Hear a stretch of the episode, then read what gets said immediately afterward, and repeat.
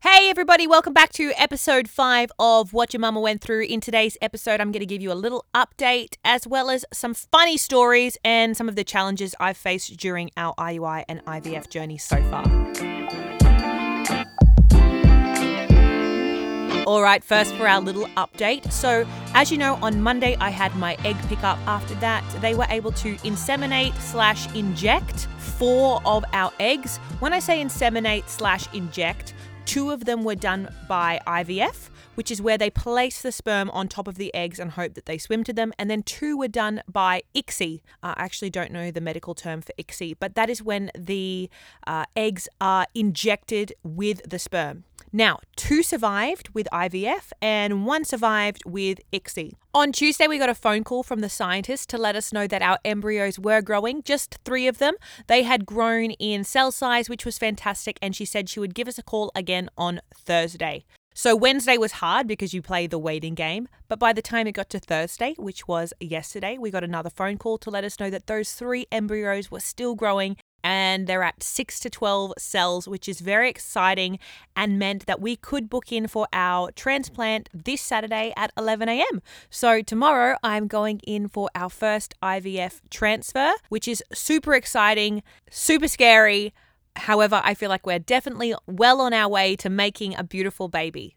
I'm super excited, and I know my hubby is too. Actually, one thing he's been doing is meditating. As he explains, he goes in on a molecular level to go and see our little embryos, check in on them, make sure they're okay, make sure they're growing, and let them know everything's going to be okay, which I think is beautiful, and that's one of the reasons why I love him. I also thought it would be interesting to give you a little update about how I am feeling because what you do during your IVF cycle is inject yourself with a lot of hormones. So, being my first cycle, I think I did pretty well on the hormones hormones. I didn't have too much pain.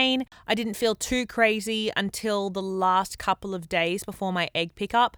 But I do notice that I have these weird mood swings and and what we've decided as a couple is that we name that mood swing something because it's not me, it's the drugs and the hormones making me act in a strange weird way. What did we name it, baby? The mood? What did we name my mood? We gave it a weird name what it, it's like you've got another split personality and we've named it Doylene because Doylene is just a little bit grumpy, she gets a little bit irritated, frustrated, quite controlling.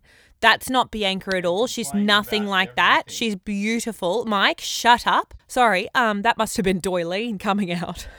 In short, it's just like PMS on steroids, and it's not fun for you or your husband, and it can really destroy a relationship in a lot of ways. But you just have to stay strong and make sure that you're both aware that this is just a process and know that you've got each other's backs.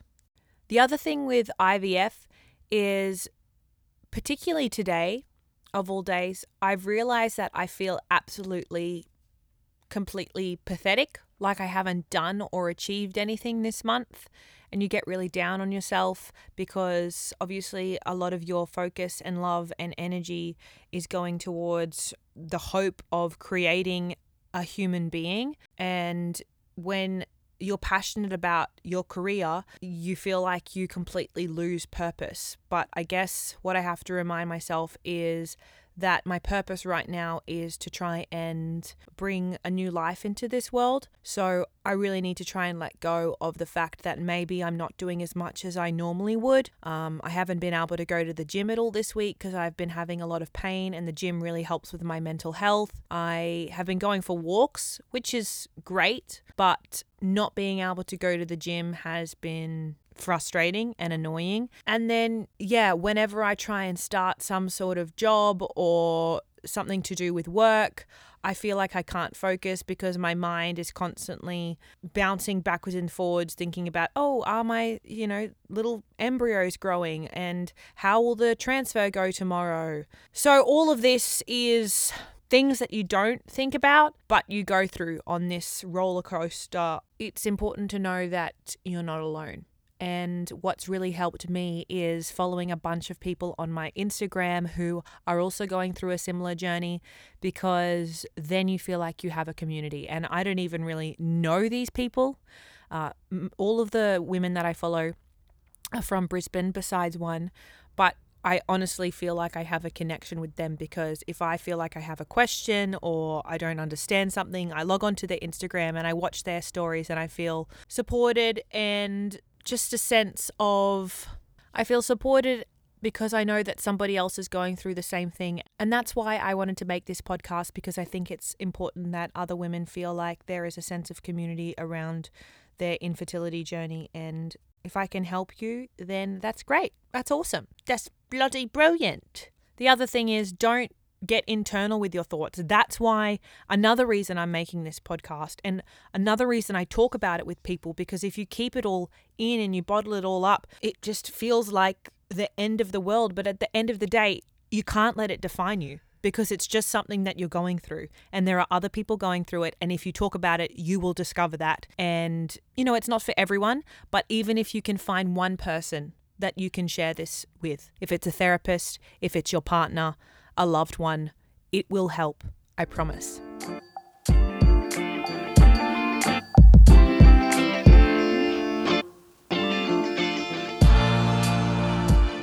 Okay, so funny story. My husband needed to sperm, sperm. He needed to ejaculate into a jar so they could check his sperm. Um, and you know, this is something he's fully capable of doing on his own, but he asked me to do it with him. So sure, I, I went along for the ride. He he came into the jar. Uh, and then I came along with him in the car. We got to Sullivan and Nicolaides at Morningside, and they said, "Sorry, bam, bam, this is the wrong place." annoying. I was already frustrated because I didn't want to come, but you know, I I was there for for moral support because he's been there for me along the way. So then we drove out to to not Browns Plains. Where did we go? Uh, Bowen Hills. And we'd put the semen sample in a little bag. It's in one of those containers with the yellow lid, but then we put that inside a bag to be discreet.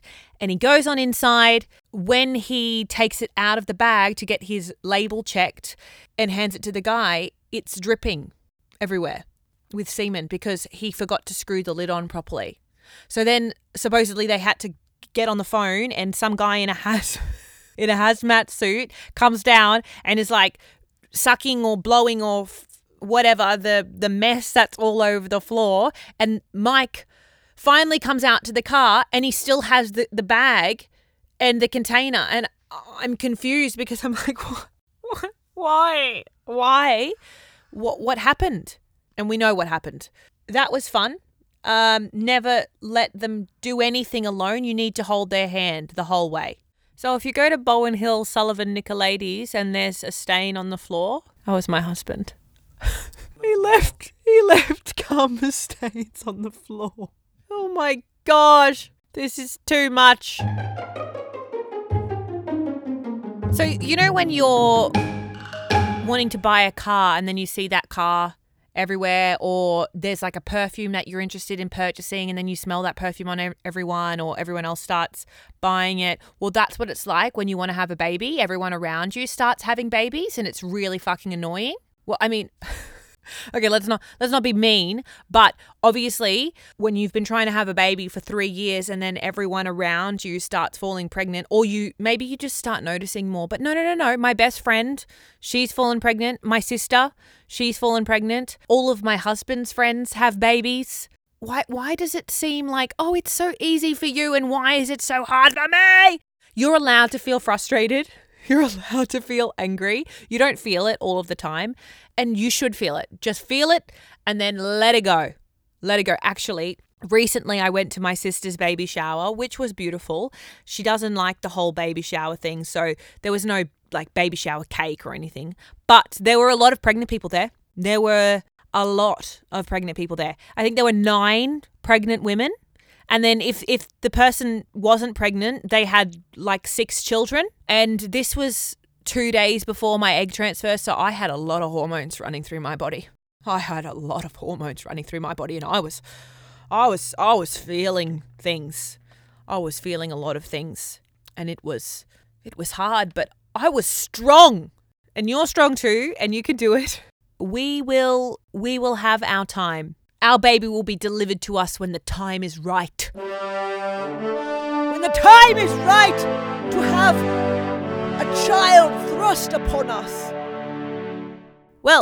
I think that's all we have time for today on What Your Mama Went Through. Thank you so much for listening. And the next episode will be all about transfer day and what that entails. I look forward to speaking to you then. Please feel free to give this cheeky little podcast a share if you think it will help somebody else going through an IVF journey. And if you have any questions, feel free to send me a message on my Bianca Zouppas Instagram. That's at Bianca Zouppas, and I will answer them in our episode to come with all of our crazy questions from our beautiful listeners. Thank you, ciao for now, and give me some good baby juju for the transfer tomorrow. Bye!